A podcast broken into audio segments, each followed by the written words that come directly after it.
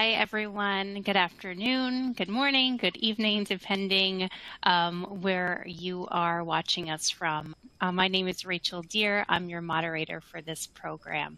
Uh, welcome to COVID 19 Keeping Up with a Moving Target. Thanks so much for joining us. So at this point, I'd like to welcome our faculty, Dr. Vega and Dr. Hunkai. Thank you so much for your time, both of you. Thanks for having us. Thank you, Rachel. Okay, here are our faculty's disclosures. And this educational activity is supported by independent educational grant from Regeneron Pharmaceuticals. All activity content and materials have been developed solely by the planning committee members and faculty presenters. Here are learning objectives for today. So describe current management strategies and identify potential treatments for mild to moderate COVID-19 evaluate best practices for managing patients with COVID 19 using monoclonal antibodies and other agents, describe current management strategies, and identify potential treatments for COVID 19 requiring hospitalization, and finally, assess the impact of COVID 19 on Black, Latinx, and American Indian Alaska Native communities and the factors contributing to health disparities in these communities. And just a special note, um, all material presented today is current as of today, October 1st, 2021. Happy October, everyone. Uh, so for the most up-to-date guidance, uh, please refer to the following NIH COVID-19 treatment guidelines here on this slide. So I'm going to turn it over to our faculty now. All right. Well, uh, Rachel, thank you for the great introduction and for running through those questions those uh, biologic agents are always difficult to pronounce. And I find it's like uh, when you're speaking a foreign language, the faster you go, the better. Uh, so you just have to dive in and, and, and blow it, uh, as you'll see me do in a couple minutes. but uh, but at least at least you're giving it, you get it over with quickly, maybe. Um, so uh, I'm Chuck Vega, and um, you know in Santa Ana, California, where I have my community health center, we have been affected by this latest wave of COVID-19 um, which was you know really kind of a surprise if you thought of our attitudes uh, maybe late spring, early summer when things were really looking uh, better before the Delta variant started to spread. And uh, and so I, have been seeing a, a, lot more cases again after a, a nice lull, a much needed lull for, for everyone in our community. Um, and most cases, I think it's important to remember, are uh, managed as outpatients. So mo most patients do fit in that mild to moderate disease category. While I was uh, telling uh, Dr. Hunkai that I'll probably get three notices during this presentation that our uh, emergency department is down for saturation, um, and we are very mindful about keeping, trying to keep patients out of the ED, out of the ICU, moving through so we can uh, have those resources because we had to practice stewardship again when we kind of thought we were through that. Um, we can't. Most of the cases that, uh, that we see are managed as outpatients, and we have some good tools to manage them. Uh, this slide's really helpful uh, just as a refresher for uh, the virology, uh, the symptomatology, um, and where treatment can fit in when it comes to SARS-CoV-2. And so I'm not going to describe everything here. Just remember that patients still can get sicker in that second week, and that's where you see more of that inflammatory response uh, to the infection kind of takes over in terms of driving uh, symptoms, primarily dyspnea and hypoxia, which is what puts a lot of folks in the ED and the ICU. Uh, and so uh, I'm just going to be talking about that stage. I'm going to be more focused on this early stage where you really want to initiate, just like you would say with influenza um, and other uh, viral respiratory illnesses, the sooner you get treatment on board is uh, is better. And so, and we have some options now for treating folks with more mild to moderate uh, SARS-CoV-2 infection. Now, uh, I'm always mindful as to who's at high risk. This uh, grid has changed a lot, but it actually has been pretty stable over the past several months. And I'm not going to call out all the conditions, um, but in a meta-analysis, um, COPD was uh, noted to be one of the highest risk conditions in terms of complications of COVID-19. Um, both type 1 and type 2 diabetes now have been, you know, each are a risk factor. But interestingly, you would think that in general, for most folks, because I see patients with chronic kidney disease and diabetes and heart failure and COPD, and generally those effects are additive. So the more factors you have in an individual patient, the higher their risk goes. Interestingly, in one study, uh, the presence of obesity didn't necessarily increase uh, patients' risk for complications more than having type 2 diabetes alone.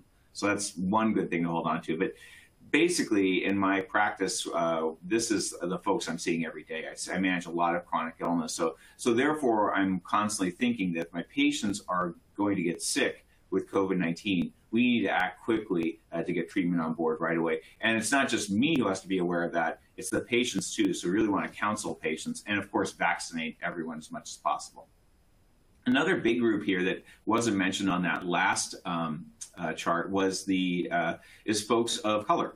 Um, so American Indians, Alaska Natives, uh, Latinx, uh, Black individuals, uh, higher rates of COVID-19, um, higher rates of hospitalization, higher rates of mortality overall compared, um, you know, with uh, with white adults. So um, so we see this disparity, and I think there's been a lot made of this disparity. Speaking of the emergency department. Um, we know that uh, those same uh, racial and ethnic groups are more likely to visit the emergency department, or more likely to have to go into the ED um, because of COVID 19. Uh, why? Well, I think one thing that should be clear, and this is something that I know in my own family, is that uh, there's a, a, lack of access to care.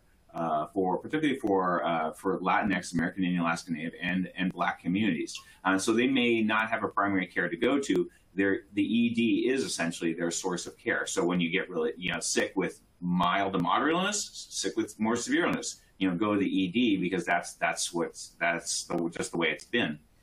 Why are these rates of COVID 19 higher and why are the outcomes worse uh, among these racial and ethnic minorities? Um, it has a lot to do uh, with being frontline workers. It has a lot to do with living in crowded conditions. Um, it has a lot to do, yeah, with, with not being able to practice good infection control. I've got, uh, in some cases, three families in a two bedroom apartment living together and, and, you know, try to isolate in that kind of situation. It's, it's impossible. Um, so it's, I think one thing I really want to drive home with these, and we'll present some more data on disparities around COVID-19 later, it's not related to an increased concentration of ACE2 receptors. It's not something genetic that's passed on that has to do with uh, people's immune response. It is social determinants of health and, and these risk factors that have been present for a long time uh, that have made uh, the COVID-19 has really brought into focus. Unfortunately, with really tragic results with high rates of hospitalizations and high rates of mortality. In communities like mine, my practice in Santa Ana is um, 80% Spanish preferred, so I see almost uh, a high majority of uh, Latinx patients, and I've seen uh, how, what a toll it's taken on the families there and the community overall.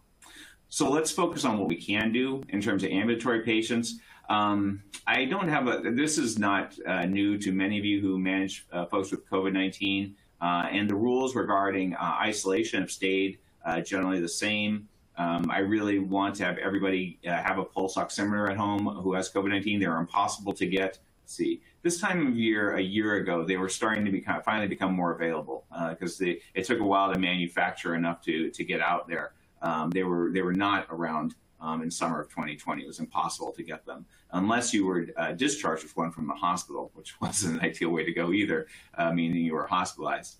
Um, so, so generally, these are the same rules I follow, and most of the time, I'm uh, I'm releasing folks from isolation after 10 days. You can release after seven days with uh, testing, but oftentimes the testing adds one or two days to get the results. So by the time you actually uh, get the results back, you're saving maybe one or two days. So most folks are just doing the 10 days and then going going out.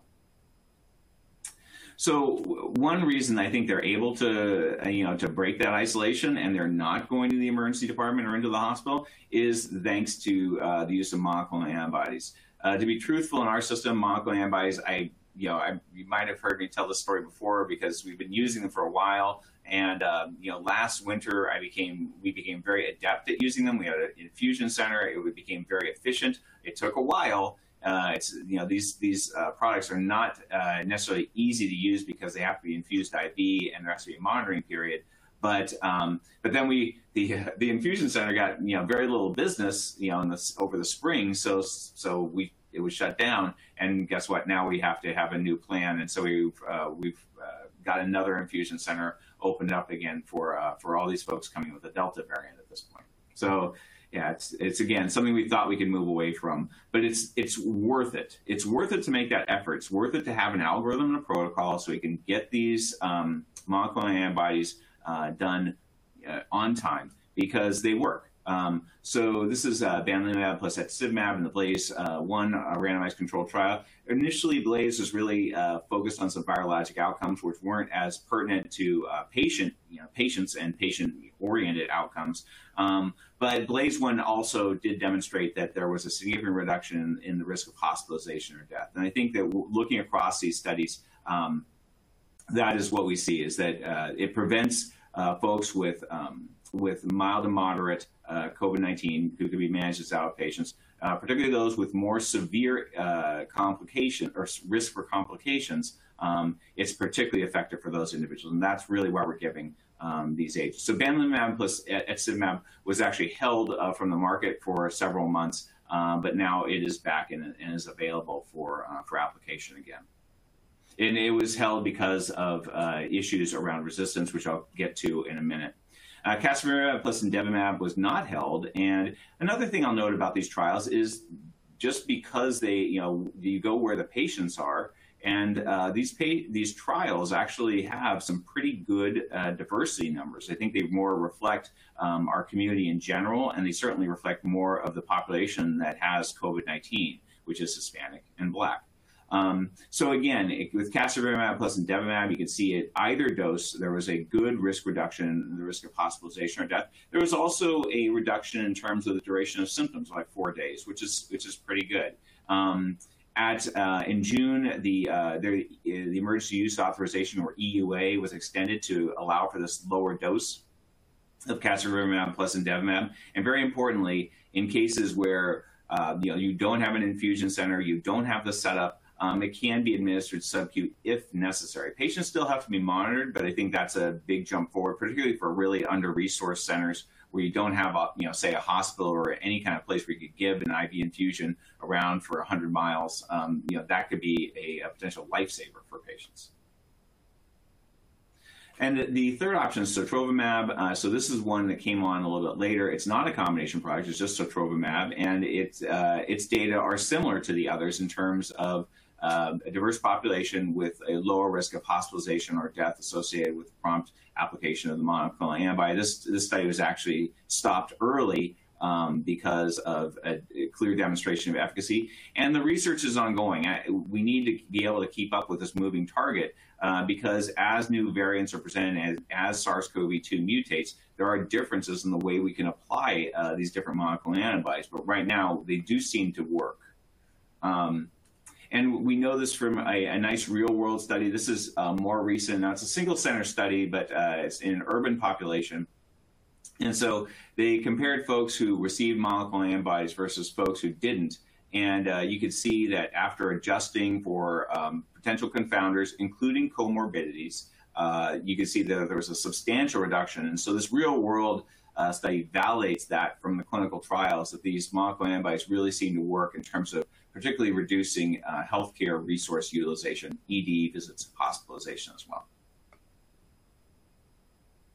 But, but, but, but we, uh, but we have to, we have to keep up. And so this is something that, you know, in, in my practice, I, I, do try to pay attention to. And so, uh, for example, when bamlanivimab and etesevimab was, was, was, uh, was pulled from the market, um, you know, that was a significant change. And really at that point, what we had was at our center was just casirivimab plus imdevimab. And luckily we had enough supply um, because at that point, not a lot of patients were you know, using the monoclonal antibodies. So you can see with the beta and gamma that bamlanivimab plus etesevimab have a marked uh, change. So there's, there's marked resistance. Um, but with Delta, which is you know currently our, our, major dominant variant in circulation in the United States, uh, there's more of a modest change, and uh, bamlanivimab and etesevimab um, can be effective for those patients. Whereas uh, so far, casirivimab plus imdevimab, sotrovimab, don't seem to have those same um, patterns of resistance. But these are all um, different antibodies uh, that target that spike protein of SARS-CoV-2. So we don't know when the next uh, you know variant's coming out and what kind of resistance rates it has. But it is something that we have to keep track of. So much to keep track of.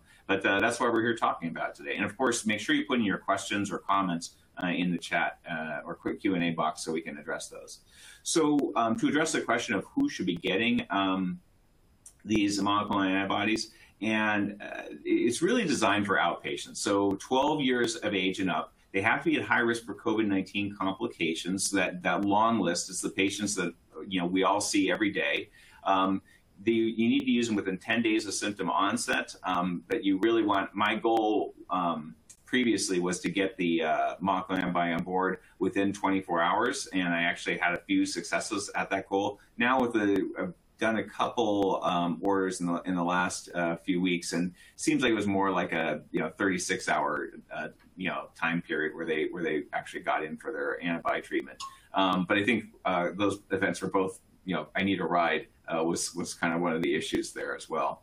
Um, you have to monitor patients for uh, administration and for one hour after. The rates of um, severe reactions uh, were not inconsequential in you know in the data I saw from the EUA, um, where it was it was well under one percent, but it's like 0.3 percent. But as these um, as these monoclonal antibodies have been rolled out across the country, I have not seen a similar safety signal that there are hundreds or thousands of cases. It seems to be a very rare, rare event, but still something to be watched for, you know, during that infusion or even after the subcutaneous administration. And so you have to be able to respond to this. So the bottom line is mostly for outpatients, uh, 12 and over, uh, within 10 days of symptoms. That's the official EUA.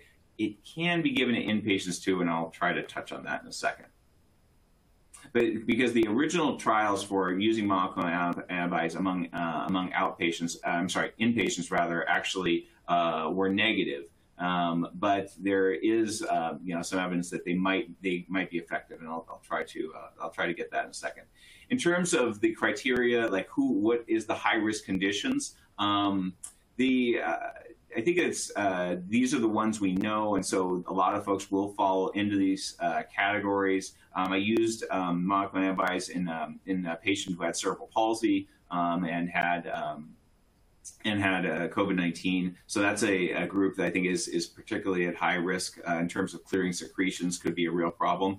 But look at the bottom line there, and and you do have some discretion. So if you have a patient who maybe doesn't fit all of these criteria, but has you know some some element of a couple of these criteria, you know, my inclination might be to go ahead and and give the monoclonal antibody because say say they're 63 years old and they have uh, you know a BMI of 24 with like chronic kidney disease, but it's only you know stage two. Um, I might think about giving them the monoclonal antibody because they're just they're close enough with a couple of these criteria. So you can use your discretion. Um, so the NIH and the Infectious Disease Society of America are, are pretty much in a, of accord in terms of recommending these uh, different agents. Um, and uh, with the caveat that local variant susceptibility is important to consider when uh, when choosing an agent, and and and they, they will, as as they did uh, with bamlanivimab, uh, they they will pull you know from the market if there's if there's a significant high rate of resistance. One other thing that's emerged is uh, using these uh, agents as um, post-exposure prophylaxis. And so we use um, other antivirals, I, I, think particularly of uh, flu prevention among household contacts, but particularly in a long-term care facility, um, is a good strategy to use uh, prophylaxis with an anti-influenza drug. Well, it turns out you can use um, monoclonal antibodies as prophylaxis as well.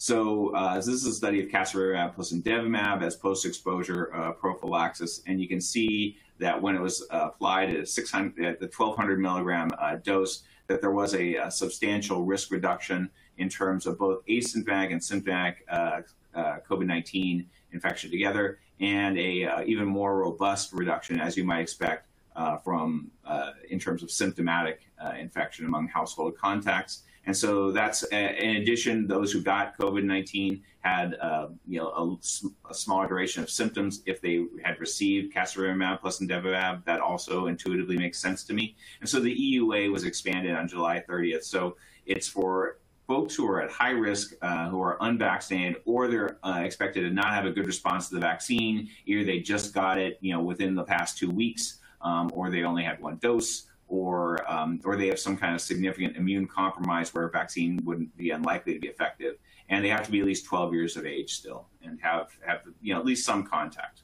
Okay, so that's casirivimab plus imdevimab.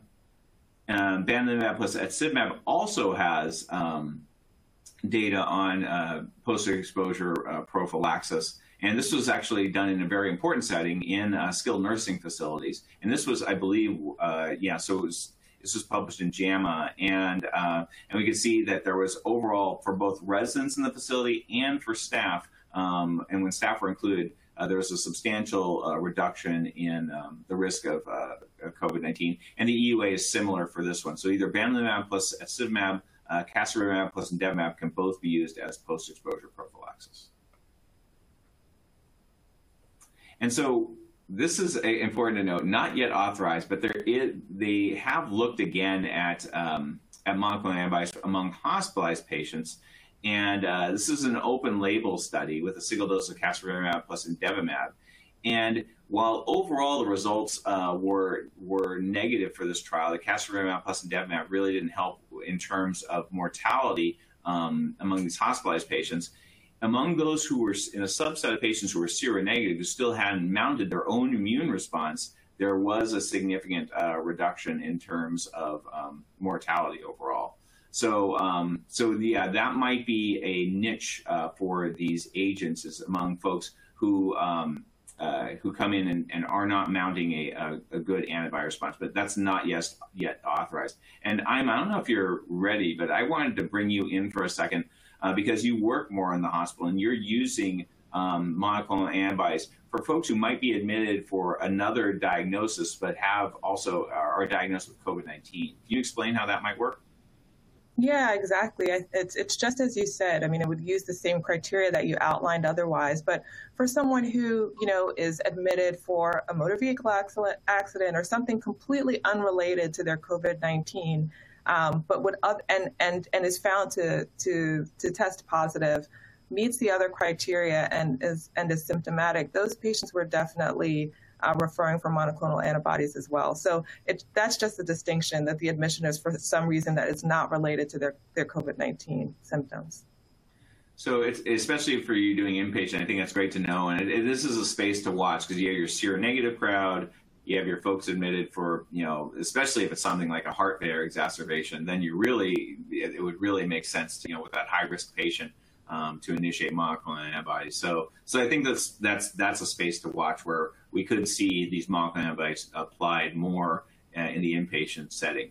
But a real space to watch is um, with oral drugs. So um, we have a, an oral agent, uh, which does not. This is one that's not active um, at the uh, at the spike protein, so it may be uh, more effective across different uh, variants. It works, I believe, on the RNA polymerase and um, it's called Molnupiravir.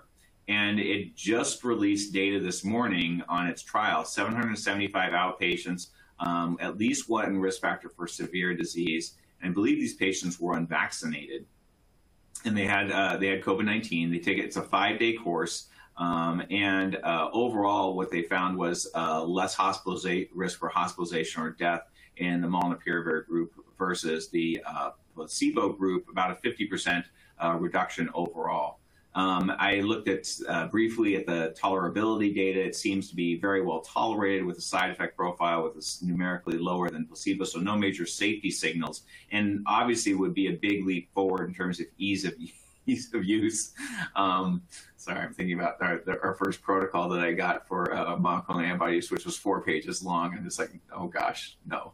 Um, we, we did streamline. We, we did get it down. Then we kind of went backwards now we're back again. Um, and so, uh, so yeah, this is this is something that uh, my understanding is that they will be applying for an emergency use authorization, and that you may actually they're actually pre-manufacturing uh, molnupiravir. So this is something we might be able to start applying within the next couple months. You know, certainly by the end of 2021 is I think the expectation here. So that's this is pretty exciting. So it's a pretty exciting time when we think about all these different agents that are available to treat the, that majority of patients with more mild to moderate illness. But you just remember this is these are the outpatient side. Uh, it's for folks with high risk of uh, complications, and they have to be at least 12. And we'll see, and of course, things will evolve from there. That said, despite our best efforts and my paternalistic attitude, where I never want any of my patients to go to the ED or the hospital ever, um, I, we still see patients who get admitted, and luckily we've got great people like Ima to help take care of them. And so I'm going to hand off this uh, part of the talk to her. Okay, great. Thanks so much, Dr. Vega. So we are going to switch now to talk about hospitalized patients and first review um, the, the data on antivirals. So this is um, Oh, let me advance the slide here. Okay. So first, we'll start with talking about uh, remdesivir, and this was kind of, you know, one of the first things we heard about in terms of treatment op- options for hospitalized patients with COVID-19. The data for its use comes from the ACT trial, and this was a multi-site, multi-country, randomized control trial that looked at remdesivir versus placebo. And you can see, as this slide highlights here, that the primary endpoint was time to recovery. And so patients who got randomized to remdesivir had a recovery time of 10 days versus versus 15. Uh, when they looked at mortality, it seemed that there was a mortality benefit at day 15 on, from remdesivir, but that was not persistent. So by day, day 29, there was no longer mortality benefit from, uh, from in those people who received, received remdesivir.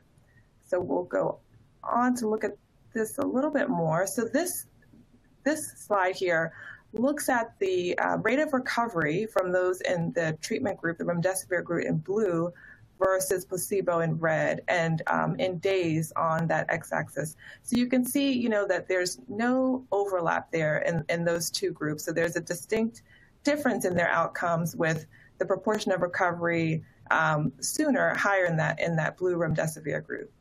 And then if we look at this by, oops, having issues advancing, um, by different subpopulations. You see in the box in the top left, that group is um, that group are patients who did not receive oxygen. In the top right were patients who received oxygen.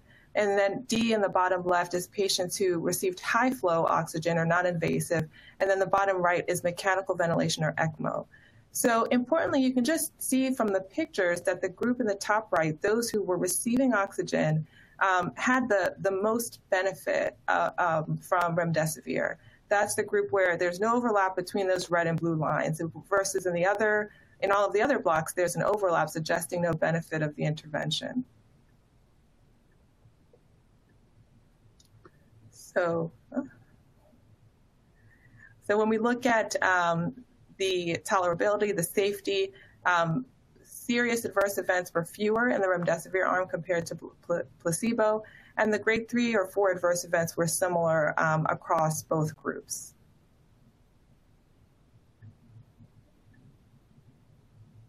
So here we look at um, the guidelines from NIH and IDSA, which shows, you know, definitely just coming straight from the data, patients who are hospitalized and requiring supplemental oxygen are the ones in whom uh, we should be thinking about remdesivir. So not patients who are on invasive mechanical ventilation or an ECMO, and that's that's true from from both groups.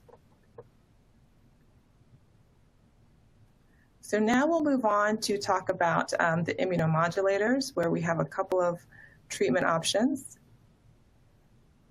And um, so the first is uh, dexamethasone um, in the recovery trial. So really, um, this all came about from the observation that there were a subgroup of patients who had a really severe, wildly inflammatory um, immune response to um, SARS-CoV-2 that resulted in really elevated inflammatory markers and uh, clinical course that was pretty dramatic in that regard.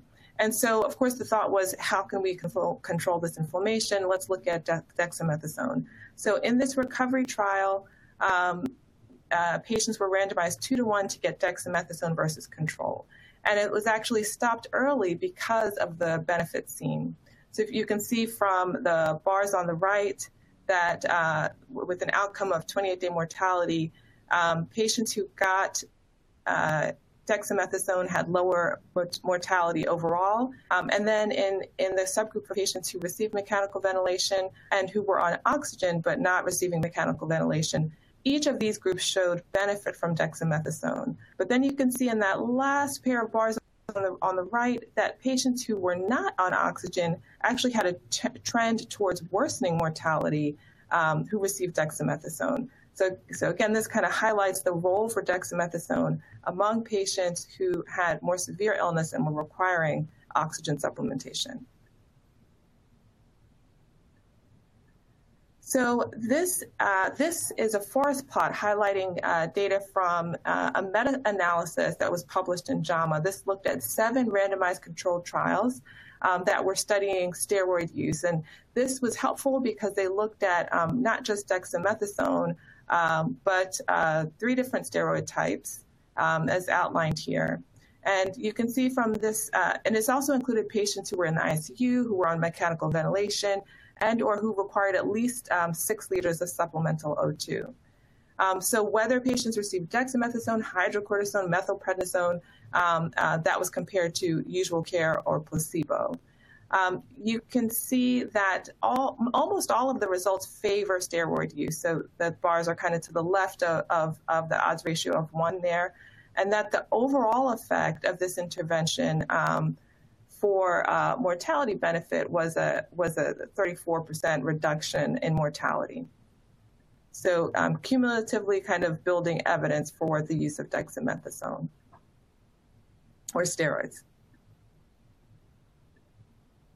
Okay, now moving on to um, IL-6 inhibitors. So IL-6 or interleukin 6 is, is a cytokine that's released in response to infection, and it stimulates a number of inflammatory pathways as a part of this acute phase response. So, so again, thinking about this subgroup of patients who had a real, really robust inflammatory response to their infection, um, and and then um, severe uh, multi-organ damage as a result of that. So, um, IL-6 inhibitors, um, including tocilizumab and Cyril, uh, sarilumab are monoclonal, monoclonal antibodies that target IL-6 receptors and are used to treat these um, inflammatory conditions. So this REMAP-CAP, REMAP-CAP trial, a pragmatic trial, um, was an RCT that looked at a number of different types of interventions, but we'll summarize here um, tocilizumab and sarilumab compared to control conditions. So they enrolled patients who were on at least high flow nasal cannula, um, and less than a day in the ICU. So these are people who rapidly escalated, uh, uh, worsening uh, clinical course and had not yet been in the ICU for very long. The primary endpoint in this study was uh, combined mortality or days free of, of, of, organ support. So you can see from the slide here that tocilizumab um, had a 10-day improvement in organ support-free days compared to placebo. Um, similar. Um, there was also a mortality benefit for each of these agents. So looking um, more at tocilizumab in the recovery trial, you can see here, um, again, uh, if you look at the figure on the right, looking at 28-day mort mortality, um, that is reduced in tocilizumab in the overall group. And then if we look at those who had progression to invasive ventilation or death, um, that's reduced in tocilizumab as well. And then, of course, discharge at 28 days was improved in the tocilizumab or intervention group. So in each of those outcomes, we see an improvement in tocilizumab. Um, in, importantly, for this um, for this study, the recovery trial, 82% of patients were also on steroids. Of course, we just reviewed that data showing that, you know, if they are this critically ill, requiring at, six, at least six liters of oxygen, um, they should should be on steroids as well. And in this study, most most of them were. So this benefit was in patients who were additionally on steroids. 41% were requiring non-invasive ventilation. 40, 45% had no respiratory support. So this slide is a, a forest plot um, uh, looking at um, benefits of tocilizumab over usual care for a number of different subgroups. And you can see basically for all of these subgroups except one, the, uh, the, the data favors tocilizumab over usual care. So this is um, days since uh, symptom onset, um, the type of respiratory support, um, and use of uh, corticosteroids is the one here that was uh, uh, a little bit iffy. Um, but for, for most of these subgroups, uh, the, fav- the tocilizumab was favored over uh, the usual care group. So moving on to another immunomodulator, this is baricitinib. This is an orally administered um, selective JAK or Janus kinase inhibitor this was actually predicted uh, uh, to work based on artificial intelligence algorithms um, that identified potential drug targets for SARS-CoV-2. And this is uh, another um, agent that impacts signaling pathways of cytokines that are thought to be elevated in severe COVID 19. Um, this was studied, has been studied in, in, in, more than one big trial. The ACT2 trial, which looked at improved, uh, found improved time to recovery when baricitinib was given with remdesivir in patients who required uh, supplemental oxygen. This did not include patients who were mechanically ventilated. And um, additionally, um, these patients, this study did not look at the effect of baricitinib with corticosteroids. Subsequently, we have the COV-BARRIER 2 trial that looked at patients receiving standard of care. In this trial, 19% of patients were on remdesivir and 79% were on steroids. So in this trial, we're able to see the impact of baricitinib in patients who are also on steroids. Um, see here, the primary endpoint from that study was death or progression to to heart failure and uh, ventilation or, or, ECMO. Secondary endpoint was all-cause mortality. So the 28-day mortality, there's a, a 38% risk reduction there in baricitinib compared to placebo. So what are the recommendations for the use of baricitinib and tocilizumab? And that's what's summarized here on this slide, the NIH and IDSA guidelines. So again, we're thinking about hospitalized patients who are ill. They are requiring oxygen and they are rapidly uh, declining on oxygen. So these are the patients to think about pulling these agents. So the NIH says um, for hospitalized patients, add baricitinib or tocilizumab to dexamethasone alone or dexamethasone plus remdesivir. Again, these patients would have qualified for remdesivir or dex based on requiring oxygen. Um, so uh, for Additionally, for those are on non-invasive mechanical ventilation who are having progressive disease and evidence of inflammation, most protocols are really identifying that inflammation using the CRP cutoff of 75. Um, NIH is also saying for patients who are requiring invasive mechanical ventilation or ECMO to use the tocilizumab. So patients who are this in you know, kind of the severest um, uh, circumstance requiring mechanical ventilation, that's when you could pull the tocilizumab over baricitinib. IDSA recommendations are similar. These are, of course, patients who are requiring um, a substantial amount of O2, high flow, um, or non-invasive ventilation, at minimum. This is another slide just looking at kind of the, the uh, a graphic to uh, how you escalate therapy um, for inpatients. So if you're hospitalized but not requiring supplemental oxygen, no need for dexamethasone. In fact, you might do worse if we had administered dexamethasone or other steroids. The data for remdesivir is plus minus. If you're hospitalized and requiring supplemental oxygen, remdesivir and dexamethasone are indicated by the data. If you're hospitalized and requiring high flow um, O2 um, or non invasive ventilation, that's now where we can add to dexamethasone and remdesivir baricitinib or tocilizumab. Okay, those are the patients who are, uh, you can think of patients who are worsening on that initial dexamethasone remdesivir to escalate to add uh, baricitinib or toci. And then for patients who are hospitalized um, and in the most severe instance requiring invasive mechanical ventilation on ECMO, this is where we have uh, data to support tocilizumab in addition to um, the additional uh, uh, interventions that we already described. So that is inpatient management in a nutshell for these patients who can be so critically ill um, with COVID-19. So now we're going to switch uh, back to talking about uh, what Dr. Vega introduced earlier um, in the disparities um, that are still existing um, in the uh, uh, treatment and outcomes of, of SARS-CoV-2. As Dr. Vega mentioned, you know, in his practice, and we're seeing this all over the world, we saw this slide at the beginning of this talk, devastating uh, uh, disparities still really persist, um, especially for racial and ethnic minorities, um, particularly Black and Latinx communities across the United States. Oops. So this is one study uh, from Milwaukee highlighting some of this data, a large academic center during the early phase of the pandemic, it was conducted um, back in March of 2020, and they found um, that blacks had um, more comorbidities. Uh, blacks who were admitted with COVID had greater than, greater than or equal to a higher proportion had greater than or equal to three comorbidities, were more likely to be impoverished. And then blacks had a higher uh, risk of testing positive for COVID um, and being hospitalized with COVID, as you can see. Um, however, they also found that neither race nor poverty was associated with death or mechanical ventilation. So this is kind of a premise to the idea that there's something about perhaps the environment, uh, the, the risk factors that are playing a role in increasing the risk of, of disease and hospitalization from disease. Yeah, thank you, Dr. Rongai. That, that data is really disturbing and, and sad.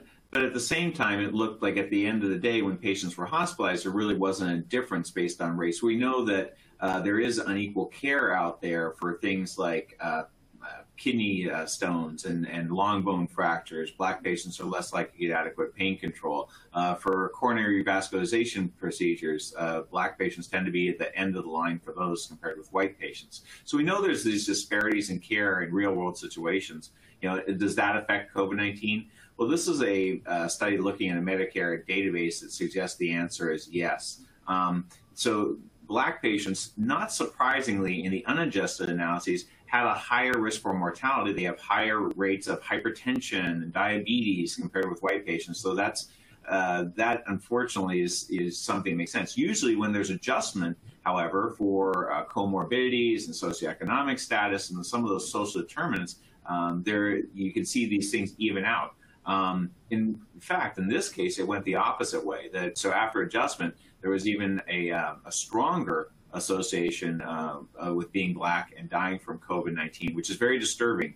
And the um, authors of the paper drilled down and they found that certain hospitals really weren't um, sticking to maybe the protocols uh, that Dr. Rongai uh, just espoused and sticking to those evidence-based protocols, and that black patients were potentially less likely uh, to receive that kind of care, and that's been borne out in other studies as well. So this this is the that's the first study that I've seen that actually implicated us healthcare providers as part of the problem in promoting these disparities. But this is more data, a retrospective cohort study uh, looking at individuals who are adults who are inpatient who um, received those uh, potentially life-saving uh, therapies for severe COVID-19, dexamethasone, uh, rates of remdesivir use also uh, lower. And so I think it's very important that regardless of patient's background, we want to try to stick to those protocols um, as much as possible.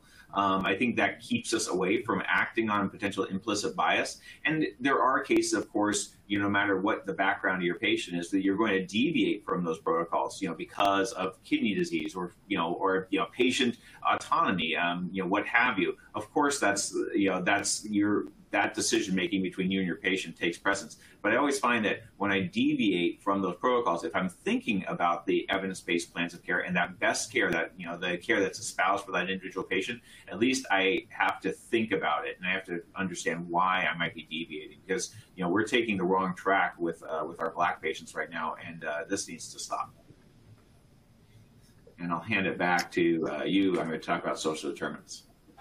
Yeah, thank you. Um, that's that's a great summary, and I think exactly that's why these protocols and algorithms exist, so that we, you know, can take our, you know, personal bias out of the equation and and stick to what the data are telling us. So this is an important slide that just really highlights um, that there are a number of different determinants of health and health outcomes. Some of them are highlighted here, and they're estimates that um, about 40% of, of health outcomes are determined by behavioral patterns, um, only 30% by genetic uh, predispositions, 15% by so- social circumstances, uh, 10% by healthcare related factors. This 40% behavioral patterns is, is interesting because we then kind of ascribe some of those to, of course, what the patients are doing or not doing. But I really like to also think about this um, you know, from a different lens, a different framework, because we recognize that even though um, behavioral patterns are very much attributable to what a person decides to do, those are even framed within the context of the environment that that individual lives in. Um, and social structures which they may or may not have control over. So this is another way to conceive of the social determinants of health. It's really kind of everything around us that can impact our health outcomes. Things like economic instability, things like neighborhood and physical environment. And we see data that shows that your zip code where you live is is a more important factor in determining your health outcome than um, than your than genetic variation. Education, of course, health literacy um, is a really important outcome. Food insecurity, and you know any provider can tell you, or, or any patient can tell you, if a patient is hungry, they they don't they're not going to talk to you about any other health issue about taking some pill or taking some test. Um, same thing for housing. Um, community and social context are important. Um, the environment, um, how integrated it is, um, what kind of discrimination or daily stresses are people living with. And then, of course, there are many factors of the healthcare system. Dr. Vega mentioned some, some that are um, related to provider bias and how provider care is delivered, some related to access, quality of care. All of these are really important uh, determinants of health outcomes. And this is what we think these social determinants are driving a lot of the disparities that we're seeing in racial and ethnic minorities. So uh, this this slide um, comes from um, Kaiser Family Foundation data and is highlighting um, the proportion of, of pa patients who are of individuals, not patients, sorry, receiving um, more than one vaccine dose by race um, through the end of September. And we can see, of course, um, disparities here. We've heard a lot in the media and in, and um, in the data around vaccine hesitancy in different groups. A lot, a lot of variables going into this, including social determinants of health, including things like like access, including things like environment and trust in the healthcare community. But what can, you can see here, importantly, is that there remain disparities in the proportion of different populations vaccinated by race ethnicity. And if we don't close those gaps in vaccination, then um, the, the gaps in care outcomes will continue to persist. I'll so turn it back over to Dr. Yeah, here's a couple quotes, which we're running short on time, so I'll let you read them really quickly. But do understand that you know these you can um, download the slides if you want to take a, a closer look at them. But I think they hit home with regards to the fact that these disparities are quite real. And this is not new. For those of us who have been practicing in, um, in communities of color for, for some time, you know, we, we've, we've seen these same stories before. It's just with such a crisis as a pandemic, it becomes a lot more acute and, and a lot more terrible. All right. Um, so to summarize, uh, we know that being uh, Black, Latinx, uh, American Indian, Alaska Native is associated with higher risk of infection, hospitalization, and death. That seems to be mostly due to social determinants as opposed to you know some innate uh, difference in immunity or response to the um, infection itself. Uh, monoclonal antibodies currently indicate for outpatients at high risk of uh, progression of severe disease or hospitalization. Um, remdesivir is FDA approved for all hospitalized patients. Um, it's more effective in patients who are receiving oxygen, but not on mechanical ventilation or ECMO. Um, and you want to administer some of these treatments, I'd say, including remdesivir, as, as soon as possible. Don't wait. And dexamethasone has been associated with lower mortality rates among patients with severe or critical COVID-19, not routinely used for outpatients. I saw a question that came in. So um, before we move on, I just want to give uh, space uh, because I think it's one thing to uh, do you talk about these disparities? It's another thing to actually hear story uh, from a patient who's actually lived with this, and it's a pretty dramatic story. So let's take a minute to watch this. It drives some points home. I really was feeling bad, and I knew something was wrong. So when I did wake up that Friday morning, I drove myself to the ER. The doctor came and she said, We can send you home on some oral antibiotics. I said, if I stay here, will I get the antibiotics I IV? And she said, yes. And I said, I think I want to stay. But I did that because I was scared. The nurse that was taking care of me that day, I requested to her that she um, contact the doctor because I had been on every antibiotic and my temperature was still 104. And he said, We're going to test you for a respiratory panel, we're going to test you for HIV, and we're going to test you for the coronavirus. I just hear someone screaming in the hallway. And I told my girlfriend, I said, that's my mom. So my girlfriend gets up to see, was that really my mom? And when she got up and went out the door, a security guard came and slammed the door closed. And I'm banging on the window, banging on the window, trying to know what's going on. The security guard kept his back to the door the whole time. I turned the wheelchair around and I looked up at the television we are told, in fact, that there is a person who is being treated in New Orleans that is from Jefferson Parish right this now. This is a person who has contracted the coronavirus. They are from Jefferson Parish, but again, they are at the VA hospital in New Orleans getting treatment right now. Who do you think that was?